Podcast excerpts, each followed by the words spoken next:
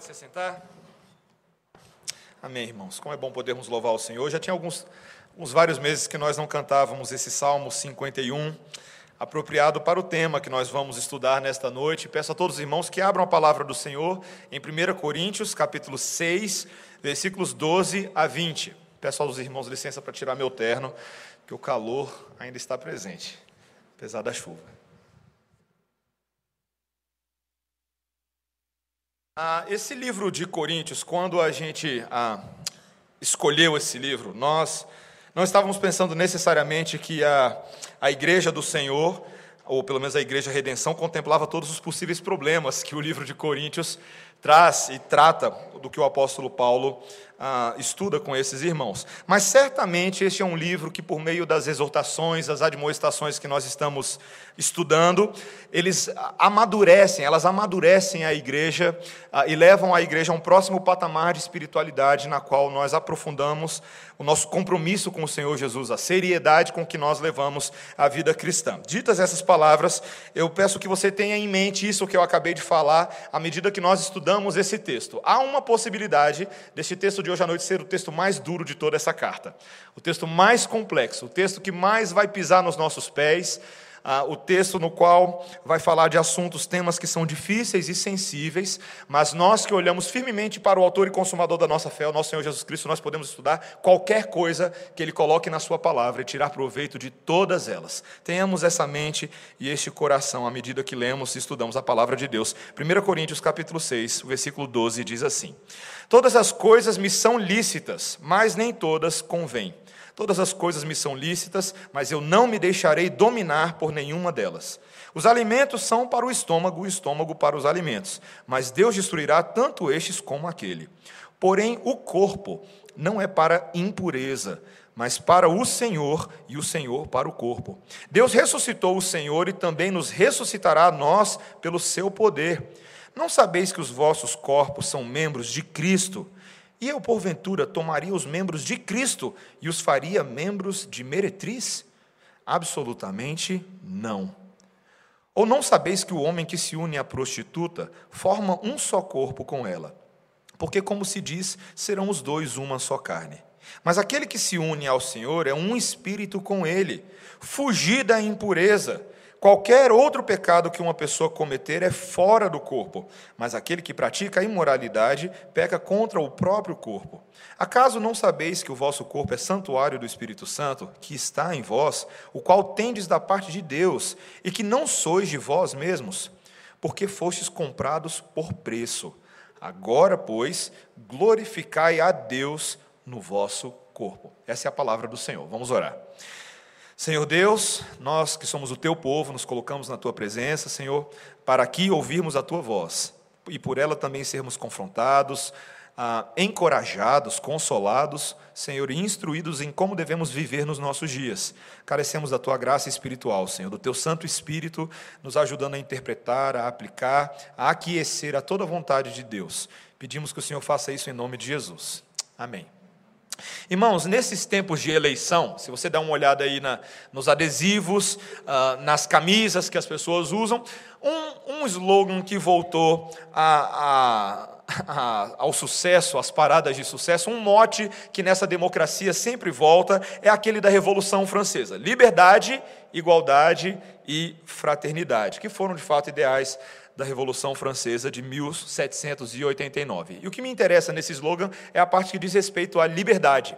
Liberdade é um tema importante, sim, para todas as pessoas, particularmente aqueles que se preocupam com direitos humanos, quando nós pensamos no combate histórico à escravidão ao racismo e qualquer outra atrocidade ah, que você possa pensar na história recente, na história antiga, contra a dignidade humana, questões relativas à liberdade de expressão, consciência, nós sabemos que esse é um tema ah, importante. Mas também ah, o tema da liberdade, esse tópico, fala de muitos dos anseios democráticos modernos.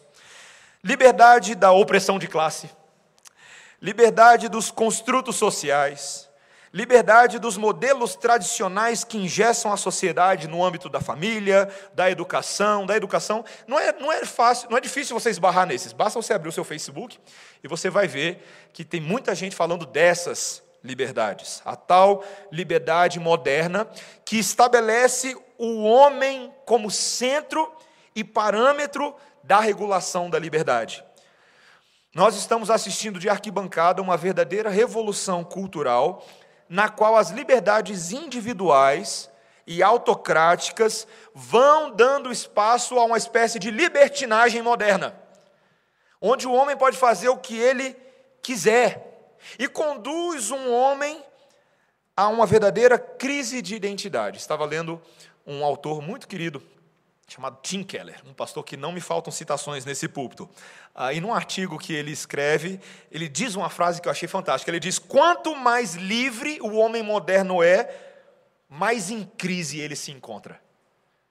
Um homem que faz guerra consigo mesmo e com todo mundo por conta da liberdade. E quando ele encontra essa suposta liberdade, ele se afunda em depressão, se afunda em crise de pensamentos. Eu me pergunto, meus irmãos, e nós devemos nos perguntar: será que aqueles que anseiam liberdade sabem o que eles estão ansiando? O que é liberdade? Quando nós pensamos no plano de Deus para a vida das pessoas, o que é liberdade? O que é verdadeira liberdade? Liberdade que liberta de verdade. Esse texto de hoje é sobre isso. Ele não é só sobre a questão sexual, como nós pensamos, que é o tópico, o estudo de caso central que Paulo está lidando aqui, mas ele é uma tentativa de entender que liberdade de Deus irá governar as nossas vidas e como que ela é qualificada. Esse texto ele mostra quatro princípios por meio desse estudo de caso que mostram como deve ser a liberdade cristã, a liberdade da palavra. Quatro princípios. O primeiro é o princípio da prudência, que a gente vai ver. Uma liberdade que é exercitada com sabedoria e equilíbrio. Também uma liberdade que possui moralidade, em segundo lugar. Uma liberdade que considera a santidade divina de Deus para os nossos corpos. Em terceiro lugar, uma liberdade que é governada por aliança, por compromisso e pacto em nossa união com Deus.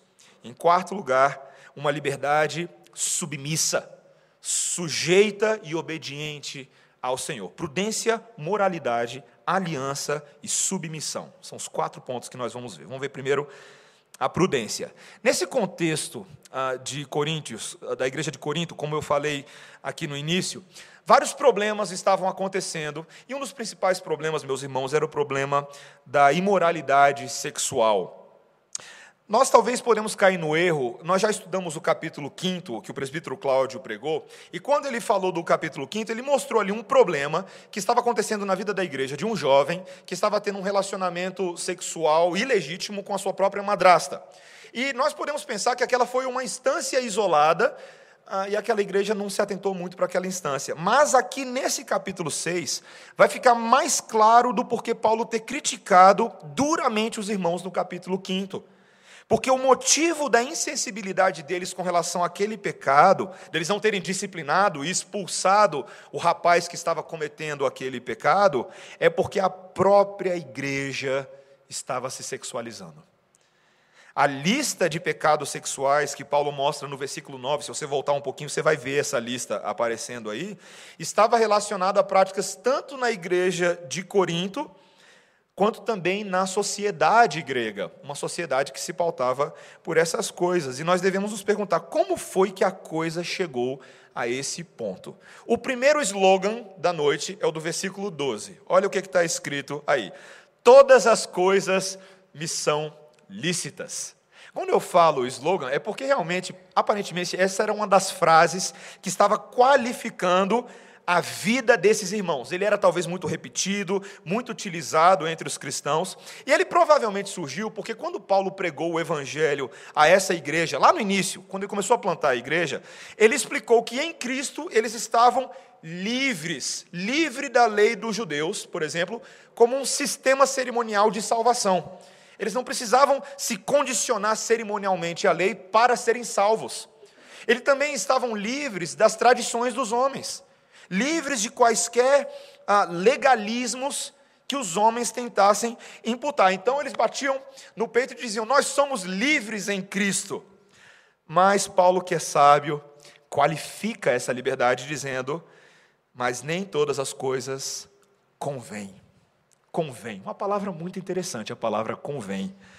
Aqui o grego é literalmente que são benéficas, nem todas as coisas são adequadas. Esses coríntios estavam justificando, dizendo: olha, se Cristo tirou todo o pecado, então nós temos liberdade para fazer qualquer coisa, para viver como a gente quer. E eles também estavam pensando que se tinha alguma coisa que a lei não proibia, logo eles poderiam fazer. Essa é a forma de pensar. E o, a, o slogan se aplica a uma situação que também estava acontecendo nessa igreja no versículo seguinte. Veja, o segundo slogan do versículo 13. Os alimentos são para o estômago e o estômago para os alimentos. Era uma espécie de ideia popular que dizia: olha, comida foi feita para se comer. Então a gente pode comer. Se nós, como crentes, não estamos presos às leis dietéticas do Antigo Testamento, aquela ideia dos animais impuros, se também nossa, nós entendemos hoje que a gente não precisa se preocupar com essas comidas sacrificadas a ídolos, como a gente vai ver lá no capítulo 9 e 10, então a gente pode comer de tudo. Se Deus é o Senhor da comida, então comamos. E o problema estava justamente aí, meus irmãos, porque o pessoal estava metendo o pé na jaca. Você já viu gente que vai para a festa e mete o pé na jaca? Se é para comer, vou comer com gosto. Glutonaria sofisticada. Eu não sei se você já viu aquele famoso slogan gospel, mas eu acho que ele surgiu, né, aquele que segue a prece antes das refeições. Crente, depois que ora, devora. Já viu esse? Tem pastor, né? Tem a barriguinha pastoral que você percebe muitos convites pastorais e ele entra nessa licença licença. Meus irmãos, todas as coisas são lícitas, mas a segunda coisa que Paulo fala no versículo 12, eu não me deixarei dominar por nenhuma delas. Alguns hábitos podem até inicialmente não parecer pecaminosos em si mesmos, mas se eles não forem disciplinados, eles podem passar a controlar as nossas vidas e nos afastar de Deus, e assim acabar nos submetendo a uma nova escravidão. Nós que fomos libertos de uma escravidão acabamos caindo em outra. E isso se dá, meus irmãos, como Paulo está identificando aqui, porque os nossos desejos humanos são tingidos de cobiça. Muitos dos vícios modernos ah, surgem de coisas boas. Por exemplo, a palavra de Deus nos mostra que o vinho, lá nos Salmos, foi criado para alegrar o coração do homem. Mas quem bebe demais pode virar um alcoólatra. Nossa comida brasileira é uma expressão da providência, dessa criatividade divina que Deus nos deu, a melhor comida do mundo, mas glutonaria pode levar à obesidade. Mídias sociais são uma forma de nós compartilharmos opiniões, histórias, mas no muito postar a tropeço e transgressão, não é verdade? Televisão e séries. Tem muita gente que assiste Netflix. Gente, eu assisto Netflix, eu gosto de Netflix. É uma coisa boa. São livros de histórias visuais. Mas se você não controla, o tempo pode te levar à preguiça e irresponsabilidade com relação às outras prioridades que você também tem que fazer com a sua vida. Quando você entra naquela assim, vou fazer maratona de Netflix sem parar, meu amigo, dia seguinte pena, não é verdade? Meus irmãos, a liberdade de fato é uma marca da fé cristã mas os cristãos não devem abusar dessa liberdade e ferir a si mesmos ou aos outros. Nós temos que ter cuidado para que aquilo que Deus permitiu seja desfrutado com equilíbrio, com prudência, mas não se torne um hábito controlador de nós mesmos. Eu lembro uma vez conversando com um jovem que e, claro, não vou entrar na história dele, mas me lembro de ver o quão envolto naquele novelo do mau hábito ele entrou e ele não simplesmente não conseguia sair daquilo. Ele não conseguia ver esperança. Se encontrou numa depressão profunda porque era controlado por aquele hábito. Meus irmãos, a gente tem que ter cuidado. Até coisas boas. Ah, tem muita gente que estuda aqui, na verdade, tem muita gente que está estudando para concurso. Estudar é bom e espero que você estude bem. Mas, se a sua vida é só estudar, e tão somente estudar, você deve estar perdendo tempo para outras coisas que são importantes, como, por exemplo, o seu tempo devocional. Sabia que até na sua agenda, lá na hora que você está estudando, você tem que botar hora para ler a Bíblia e hora para orar? Porque senão a gente não faz, a gente não se disciplina, e a gente acaba permitindo até que bons outros hábitos tomem espaço das coisas de Deus. Nós precisamos encontrar o equilíbrio. Meus irmãos, prudência deve moderar a nossa liberdade. Essa era a primeira coisa que a gente tinha para ver. Mas em segundo lugar, veja também que a nossa liberdade cristã, se ela é de fato agradável a Deus, deve ser regulada pela moralidade de Deus. Paulo está usando esse exemplo da comida para tratar da gravidade do pecado sexual com relação ao corpo. Olha só o versículo 13, olha o que ele começa a dizer: Os alimentos são para o estômago, o estômago para os alimentos. Mas Deus destruirá tanto estes como aquele. Porém, o corpo não é para a impureza. O grego aqui é o mesmo grego para imoralidade, mas para o Senhor, e o Senhor para o corpo. A conexão de Paulo aqui é muito interessante, porque o pecado da gula e o pecado da imoralidade, no caso aqui da prostituição, eles andavam de mãos dadas nas festinhas gregas. Você acha que é só hoje que tinha festinha? Tinha festinha naquele dia, naqueles dias também. Há vários textos mostram que haviam, por exemplo, orgias. Haviam ah, vidas completamente depravadas, noturnas, que os jovens e muitas pessoas levavam. E Paulo está tentando mostrar que esse slogan da festa pagã aqui dessa suposta liberdade está levando à libertinagem. E a gravidade desse pecado se dá principalmente no que ele faz com relação aos nossos corpos, para os quais Deus tem um plano eterno muito sério. Veja o que ele diz no versículo 14: Deus ressuscitou o Senhor e também nos ressuscitará a nós pelo seu poder. Paulo joga aqui no meio do, desse texto algo que ele vai voltar a tratar lá no capítulo 15, em que ele começa a falar sobre a realidade dos nossos corpos. A ideia é a seguinte: as comidas terrenas uh, e o apetite, né, a palavra que ele usa aqui é estômago, eles têm uma certa validade passageira, a maneira como nós nos relacionamos com eles hoje. Mas aquilo que é feito ao nosso corpo tem um caráter eterno. Paulo está tentando ensinar pelo menos três ideias aqui. Primeiro, de que existe uma ressurreição corpórea. Um problema que nós veremos que essa igreja estava negando. Muitos desses gregos eram influenciados pelo argumento de Platão, de que todos os sentidos humanos hoje devem ser experimentados a pleno vapor. Porque quando a gente morrer, ninguém mais vai poder experimentar nada. A morte é o fim de todas as coisas. Mas o que Paulo está falando é que Deus pretende ressuscitar corpos não apenas almas, porque ele ressuscitou o Senhor Jesus Cristo dos mortos. E o que é interessante, que eu e você muitas vezes esquecemos, é que Jesus não é um exemplo de alguém que ressuscitou só para mostrar que tinha poder para ressuscitar, para depois logo a seguir morrer de novo. Não era essa a ideia. A ideia é um, é um vencimento sobre a morte, que é agora a continuidade da vida. Essa falsa doutrina defendida por alguns na igreja estava começando a ser desmentida bem aqui, essa heresia. Mas não é somente uma ressurreição corpórea, mas também uma santificação. Pela morte de Cristo, Deus está nos ressuscitando e nos separando para que os nossos corpos agora eternamente tenham um uso santo.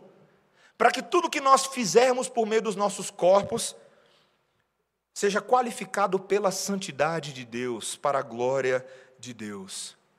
Nisso tudo, meus irmãos, Deus está mostrando a sua moral.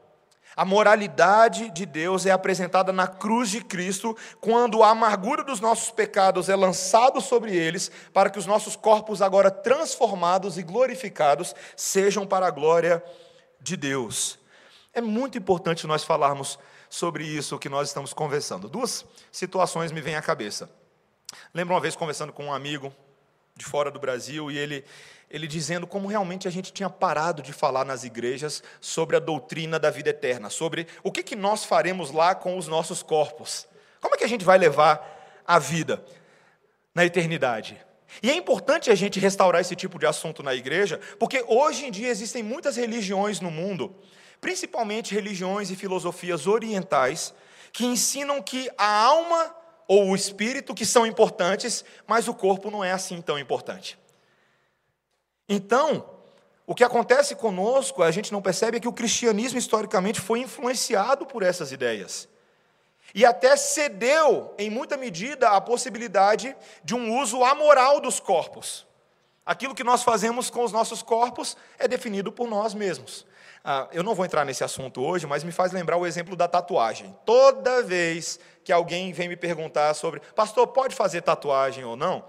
Eles querem que eu dê uma fórmula pronta. Né? Mas é, é grande a tatuagem, é de dragão, é de florzinha, é de versículo bíblico. Queridos, e aqui no meu último ponto nós vamos falar de novo, a maneira como nós usamos os nossos corpos deve refletir a glória de Deus. O cristianismo bíblico leva muito a sério a dimensão física das coisas. Nós adoramos um Deus que criou um mundo físico e declarou que esse mundo era bom. Lembra? Em Gênesis. Deus também, no seu projeto de redenção, ele promete a todos nós novos céus e nova terra uma nova terra, onde pessoas reais, e me permita dizer, pessoas de carne e osso, terão vidas físicas transformadas. Meus irmãos, nós não viveremos em nuvens rosinhas, como almas desencarnadas, ouvindo música de harpa o dia inteiro. Nada contra música de harpa. Mas não é o caso. Nós teremos uma vida de verdade, e, e eu e você precisamos abraçar e compreender isso quando olhamos para a maneira como o Senhor Jesus Cristo veio ao mundo. O Senhor Jesus, que antes, sendo segunda pessoa da Trindade, Deus em espírito invisível e não corpóreo, de repente, ele toma forma de homem, ele se encarna, ele toma sobre si carne e osso e vem habitar entre nós. Quando o Senhor Jesus Cristo morre e ressuscita, ele não vira uma alma penada. Ele volta num corpo glorificado, e nesse corpo, neste exato momento, ele está sentado à destra do Pai, de onde voltará para julgar vivos e mortos. Você sabia disso? Que nesse momento, se o Senhor Jesus Cristo tivesse a possibilidade de mandar para nós o localizador do WhatsApp, Parece brincadeira, mas é sério. O Senhor Jesus Cristo, nesse momento, no seu corpo físico, se encontra em algum lugar nessa dimensão espiritual, que nós não sabemos exatamente onde é, mas ele está lá, naquele lugar, tem um ponto, tem um local, tem uma coordenada. E quando o Senhor Jesus Cristo voltar, nós o veremos assim como alguém que volta de um lugar e vai para um lugar e reina num lugar conosco. Essa corporalidade da fé é importantíssima no nosso dia a dia. Nós sabemos que a salvação ela é de caráter eterno e glorioso. Mas ainda assim, esse Senhor Jesus Cristo, Rei da Glória, no seu ministério terreno, curou pessoas das suas enfermidades físicas, não é verdade? Ele curou pessoas das suas questões emocionais e terrenas e temporais, claro, como indicativo de tudo que ele faria eternamente, mas também abençoando o mundo dessa forma.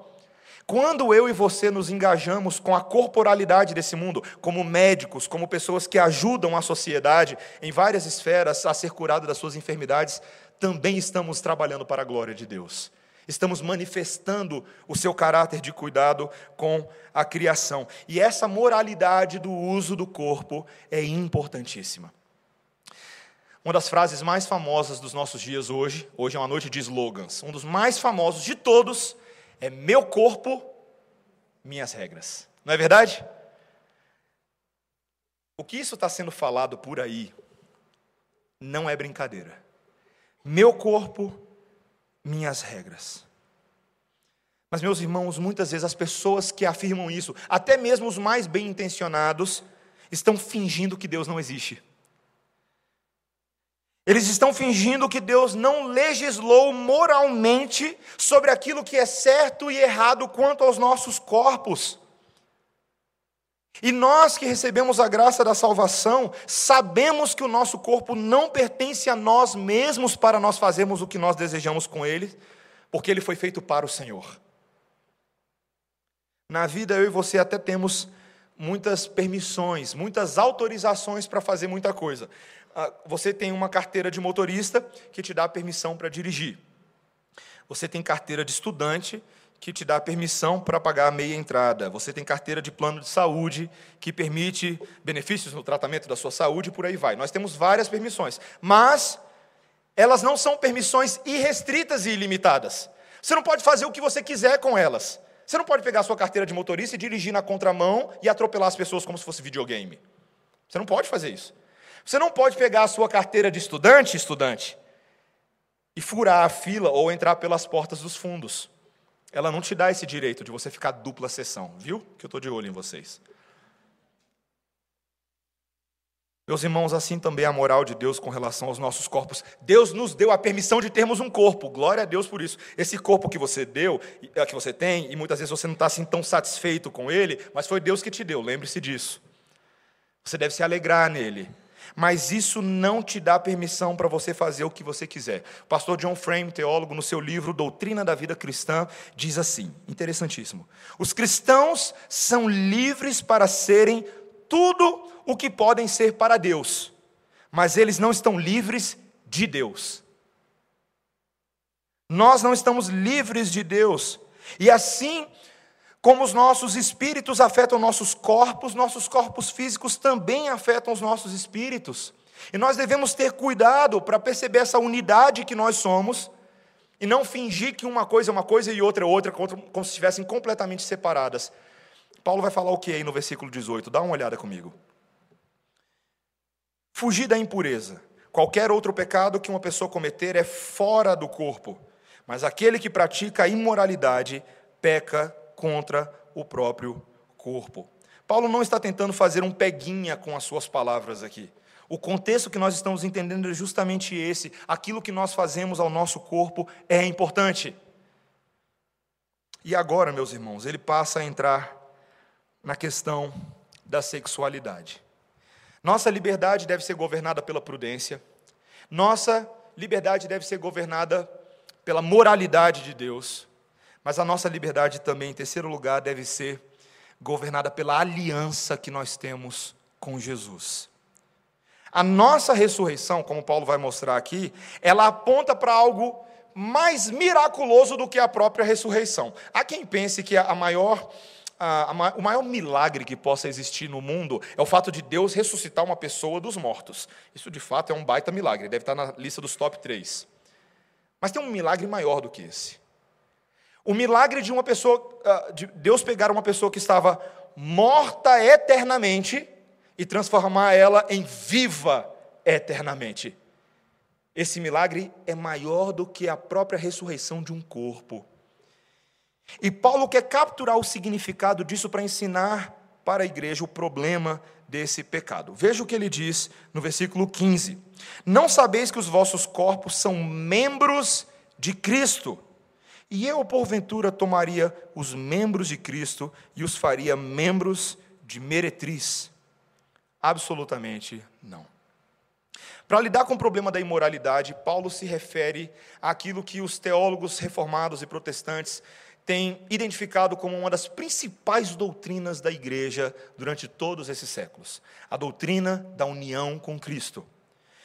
Naquele momento em que você, na sua vida, creu na obra de Jesus, e você talvez se lembre desse dia, do dia em que Deus te transportou das trevas para a luz, que os seus olhos se abriram, que você se arrependeu dos seus pecados.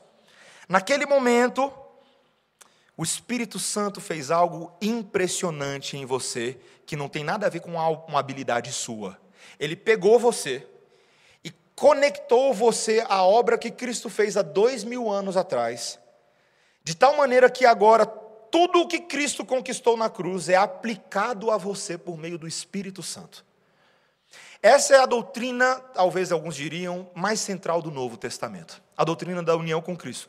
Tudo o que Cristo conquistou na cruz para os seus eleitos, a saber, a adoção de filhos, a santificação das nossas vidas, a justificação, sermos aceitos por Deus como justos. Todas essas coisas não chegariam até nós se Cristo somente tivesse morrido lá dois mil anos atrás. Não. Se fosse só um evento na história, nós não estaríamos aqui hoje. Era necessário que o Espírito Santo fizesse a ponte entre aqueles acontecimentos e quem nós somos hoje. Eu e você estamos conectados com Cristo e fomos feitos corpo de Cristo, porque o Espírito Santo amalgamou a gente em Jesus e nada poderá nos separar desse amor. Amém? Mas essa também é a responsabilidade. Se isso é verdade, como os teólogos sistemáticos chamam, se existe uma, uma união mística, a palavra mística ela não significa místico esotérico, significa tão profunda, tão íntima. Se essa união existe, como poderemos nós flertarmos com outras uniões nesse mundo? Esse é o problema. O que Paulo está tentando mostrar é que quando uma pessoa adultera com uma prostituta, que é o exemplo aqui, que é o que estava acontecendo nessa igreja, ele está ferindo a união e as uniões que Deus legitimou. O capítulo 7 vai mostrar para a gente que o contraste é entre a união adúltera e a união com a sua esposa. Essa união com a esposa reflete a união de Deus com a sua igreja. Paulo identifica essa verdade lá em Efésios 5, quando ele faz uma referência a Gênesis 2:24. Lá em Gênesis 2:24, quando Deus fez o primeiro casamento que existe, ele vira para Adão e diz: Agora, pois, o homem se unirá à sua mulher e será uma só carne com ela. Paulo identifica então que existem dois casamentos: um casamento entre os homens que analogamente reflete o casamento de Deus com os homens, ou de Cristo com a igreja. Quando um homem vai lá e se deita com uma meretriz, ele está ferindo completamente esse princípio de Deus, essa aliança que Deus estabeleceu. Paulo está tentando mostrar para essa igreja lá e para a gente hoje que a imoralidade sexual é uma questão religiosa. Até porque, meus irmãos, esse ensino é muito importante para a igreja de Corinto, porque o principal templo da deusa Afrodite ficava em Corinto. A deusa Afrodite era chamada deusa do amor. E talvez para tirar um pouquinho de história, esse templo que havia ali em Corinto, ele empregava mais de mil prostitutas como sacerdotisas mais de mil prostitutas como sacerdotisas. E o ato sexual, ele era o ato litúrgico. A maneira como os adoradores daquele templo prestavam culto a deusa Afrodite era se envolvendo em atividades sexuais como orgias. Era isso que acontecia lá. E talvez eu e você possamos até pensar, ah, pastor, mas esse negócio de Deus Afrodite era uma coisa lá dos coríntios. Ou talvez era um problema lá dos povos pagãos do Antigo Testamento. Será mesmo, meus irmãos? Eu gostaria de nessa noite afirmar que os templos dessa deusa nunca foram tão frequentados como nos nossos dias. Deusa Afrodite na sociedade pós-moderna. Tim Keller também, no seu livro Deuses Falsos, ele diz que o sexo é um Deus social. E diga-se passagem, é um Deus que faz muito dinheiro e vende muito bem, se você sabe do que eu estou falando. A imoralidade sexual é uma tentação que parece, ou pelo menos uma, uma tentativa de ataque, da qual nenhum de nós aqui pode escapar. O que, que eu quero dizer com isso? Nós vivemos numa sociedade altamente sexualizada. Quando você entra num shopping center, Há um constrangimento se você estiver com a sua família com relação às muitas vitrines que estão ali. É ou não é verdade? A gente fica ali se escondendo, a gente não quer ver, mas existem muitas vitrines em shoppings hoje, nas liturgias desses shoppings, que são convites a Deus a Afrodite, não é verdade? As propagandas, as músicas que estão tocando, as batidas que estão emanando das caixas de som do shopping, são convites ao sexo fora do casamento. Que hoje em dia, para ser bem verdade, meus irmãos, parece que esse discurso que eu estou fazendo aqui é altamente contracultural, porque para a maioria das pessoas isso é aceitável. Isso faz parte da vida hoje, é até mesmo desejável para muitos. Enquanto o casamento, por outro lado, tem sido frequentemente mostrado como uma prisão que confina e tira a alegria dos seus participantes. Um dos seriados que mais fez sucesso no Brasil na década de 90 é chamado Sai de Baixo. e literalmente sai de baixo, meus amigos. Sai de Baixo capturou o coração das pessoas com uma comédia escrachada, caricata e os dramas daquela família lá, mas grande parte dos tópicos e das discussões que eles traziam naquele programa que passava domingo à noite, depois do culto da igreja, eram tópicos que tentavam desmistificar a ideia da família tradicional. Tinha lá o, o, o cafajeste da família, tinha lá o que dava as suas escapadas. E eu lembro, eu lembro de uma piada famosa que eu ouvi pela primeira vez no Sai de Baixo, quando eu assistia Sai de Baixo. A tal da piada da noiva veste branco porque é o dia mais feliz da vida dela. Mas você já viu a, a cor do terno do noivo? Não sei se você já ouviu essa piada antes. Mas é exatamente o espírito que se tem a respeito do casamento nos nossos dias de que casamento é sepulcro, casamento é morte. Você se casa para você perder toda a sua liberdade. E meus irmãos, Satanás conseguiu, nos nossos dias e nos nossos tempos, fazer com que essa ideia fosse comprada por milhões de pessoas.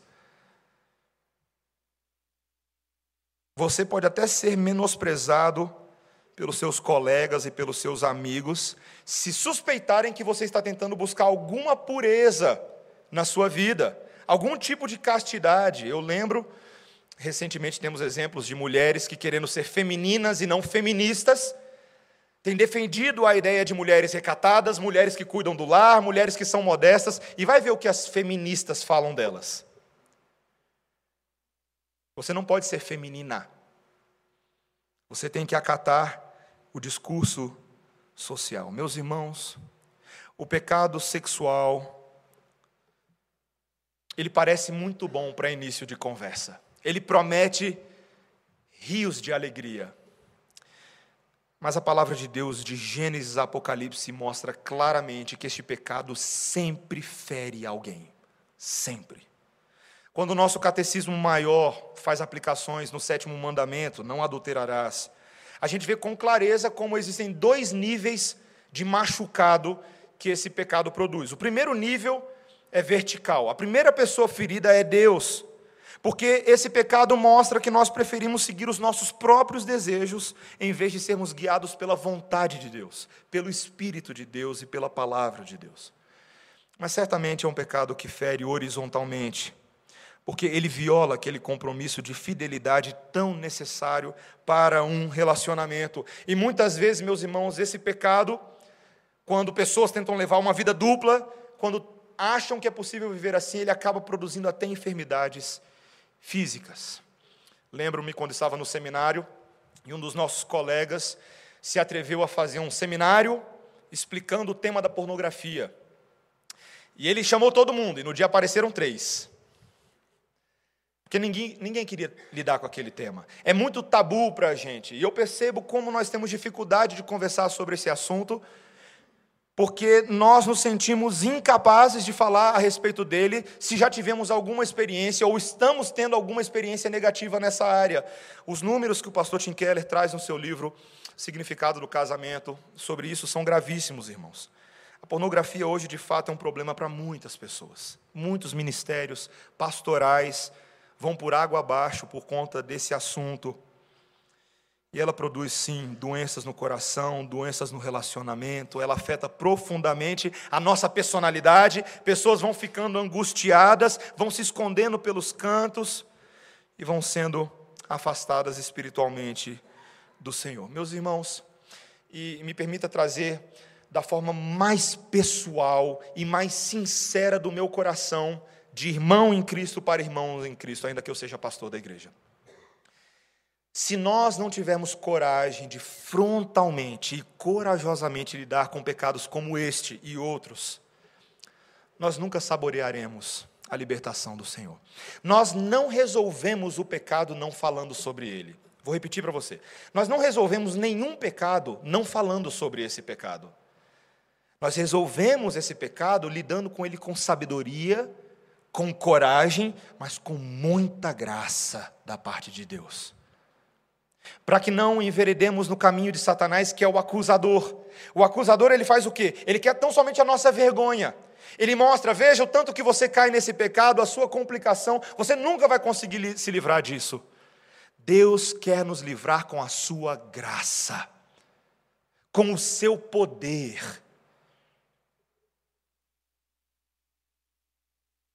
Nós precisamos entender, meus irmãos, que quando Deus proíbe esse pecado, ele não proíbe só para dar uma coisa difícil da gente fazer. Ah, é tão difícil. Como é que eu vou conseguir fazer isso? Mas é porque ele sabe o poder que esse pecado tem de destruir fisicamente e espiritualmente. Um pecado que destrói famílias, igrejas, comunidades inteiras e até nações, quando ouvimos de grandes líderes que se envolveram em escândalos de adultério. A gente ouve isso o tempo inteiro. Deus quer nos proteger, irmãos. E Deus quer nos proteger fazendo as duas grandes áreas da vida de santificação que nós devemos fazer. Por um lado, como John Owen falava, nós devemos mortificar o pecado. Nós devemos trabalhar em prol disso, sermos criativos, estratégicos, sermos radicais e trabalharmos em prol disso. Mas por outro lado, nós precisamos resgatar não somente a autoridade do casamento, mas também a alegria, a beleza e a glória do plano de Deus para o casamento, irmãos. Casamento não é prisão, casamento não é confinamento. Eu estou casado há 10 anos, irmãos, há 10 anos. Eu estou longe de ter um casamento perfeito, longe. Mas como Deus tem sido gracioso comigo e com minha esposa Débora. Porque é por meio do ferro afiando ferro no casamento que Deus vai nos libertando para viver a vida que Ele deseja. Ele vai moldando o nosso caráter, e meus irmãos, não se enganem, Satanás é um mentiroso, um safado. A vida sexual exclusiva, monogâmica, heterossexual do casamento é a maior alegria que um casal pode ter. Deus nos fez para um contrato de exclusividade, e essa exclusividade não é ruim, ela é maravilhosa. Eu convido você, que é casado, depois com a sua esposa, você se comprometer com ela a fazer uma devocional no livro de Cantares. Mas só vocês dois, mais ninguém. Só vocês dois. Não vai fazer estudo bíblico na igreja, não. Deixa que eu e os presbíteros depois a gente resolve esse tipo de coisa. Estude o livro de Cantares. Veja a alegria daquele marido e a alegria daquela esposa de descobrirem um com o outro, num contexto de casamento, a multiplicidade da graça de Deus na intimidade de um casal. Como nós precisamos resgatar isso hoje em dia, queridos. Queridos, nós não podemos deixar Satanás ter a última palavra na área da sexualidade. Nós não podemos. Nós precisamos resgatar a alegria do projeto de Deus para as famílias. Essa exclusividade ela é tão boa e tão maravilhosa. Meus irmãos, em último lugar, a única maneira de nós caminharmos para um entendimento disso é nós sujeitarmos e submetermos a nossa liberdade a Cristo. Versículo 18, ele diz no início: Fugir da impureza. E no versículo 19: Acaso não sabeis que o vosso corpo é santuário do Espírito Santo, que está em vós, o qual tendes da parte de Deus, e que não sois de vós mesmos, porque fostes comprados por preço, agora, pois, glorificai a Deus no vosso corpo. Paulo vai lá numa linguagem do Antigo Testamento que ele está resgatando dentro da Epístola aos Coríntios, para lembrar que esses irmãos são templos do Espírito Santo que nós somos habitados não por pessoas, mas somos habitados pelo próprio Deus, que decidiu escolher um povo para si e fazer desse povo a sua própria morada. Meus irmãos, esta é uma linguagem impressionante, porque significa que Deus se aproximou de nós a tal ponto que nós podemos adorá-lo em espírito, em verdade, numa comunhão íntima com Deus. O Espírito Santo de Deus veio habitar em nós e nós somos propriedade dele. Se você mora num prédio que é propriedade de outra pessoa, uma das expectativas que tem a respeito de você é que você não viole a convenção do prédio. Você conhece a convenção do seu condomínio? Eu não sei se muita gente conhece aqui. Eu descobri esses dias uma série de coisas sobre a convenção do meu condomínio, inclusive que eu tenho que mudar de vaga de garagem. Não estou gostando muito disso, não. Mas a gente tem que se sujeitar. Porque quem manda não é você, quem manda é a convenção. Meus irmãos, se o seu corpo pertence a Deus, se ele é tanto o que habita quanto o que manda no seu edifício, é bom você se adequar à convenção dele. E isso se torna mais precioso para nós, porque no versículo 20, no início, ele diz que nós fomos comprados por um preço. A linguagem utilizada por Paulo aqui faz referência aos leilões de escravos que aconteciam naqueles dias. Quando um escravo era comprado, havia um preço que era dado, um leilão que era feito para que aquele escravo pudesse ser arrendado por um dos proprietários. Deus entrou nesse jogo. Nós éramos escravos do pecado, das trevas, de Satanás. E Deus decidiu nos comprar pelo maior preço que poderia ser pago o próprio sangue do seu filho para que eu e você, que éramos escravos do pecado, agora sejamos livres, sendo escravos de Deus. Nós éramos escravos do pecado e agora somos escravos de Deus. A única escravidão do mundo que produz máxima liberdade é a escravidão das algemas de Cristo. Ela é a escravidão que mais nos liberta. Essa morte de Cristo que nos libertou da escravidão, ela também nos obriga ao seu serviço, para que não mais vivamos para nós mesmos, meus irmãos, mas para que vivamos para Jesus. E por isso a ordem é clara, o imperativo é cristalino: fuja da impureza.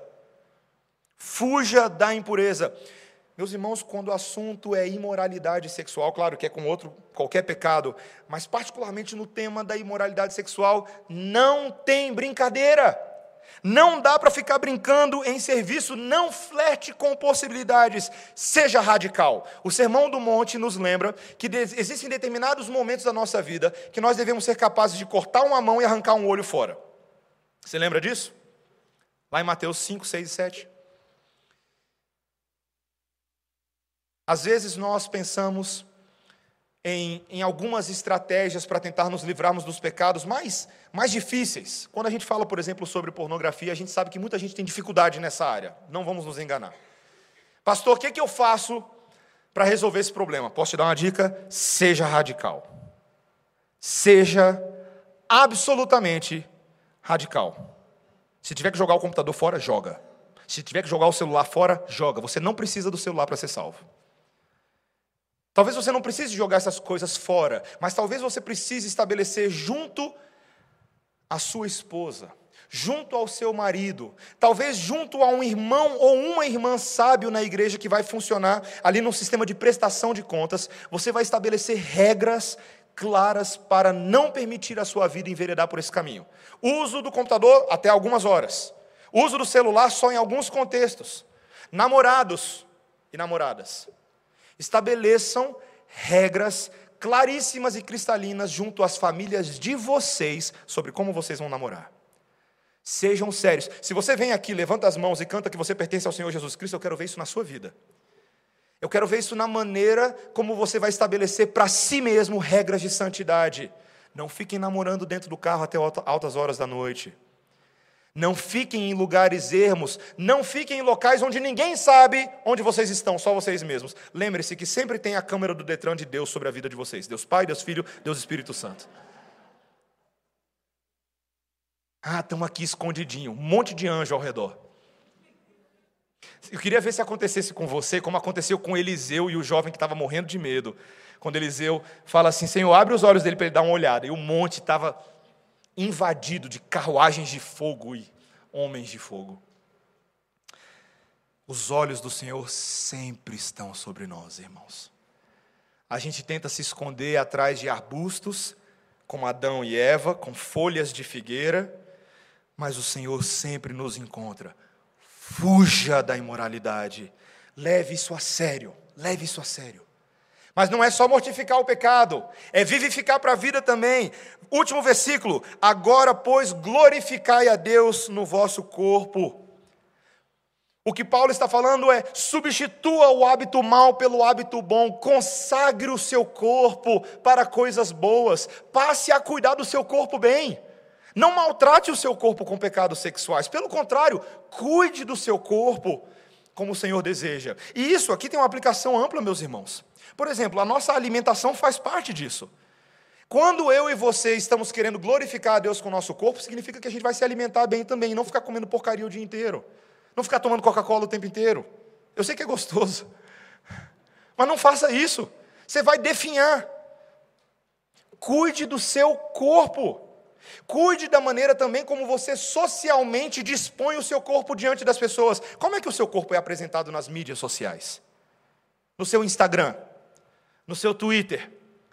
Será que você sempre realmente tem a necessidade de mostrar todo e qualquer resultado da academia no Instagram? Cuidado. Cuidado com a vaidade secreta.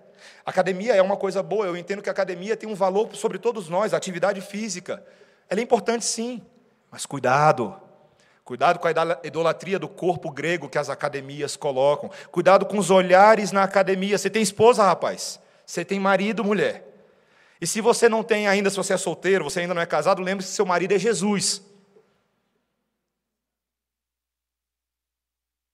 Cuide. Meus irmãos, nós, esse assunto, esse meu sermão jamais vai esgotar todas as possíveis aplicações desse tema, mas fato é o seguinte: você quer experimentar verdadeira liberdade? Liberdade, fraternidade e igualdade. Lembre-se que o Senhor Jesus Cristo em João 8,32 diz: Conhecereis a verdade, e a verdade vos libertará. Esse é o caminho.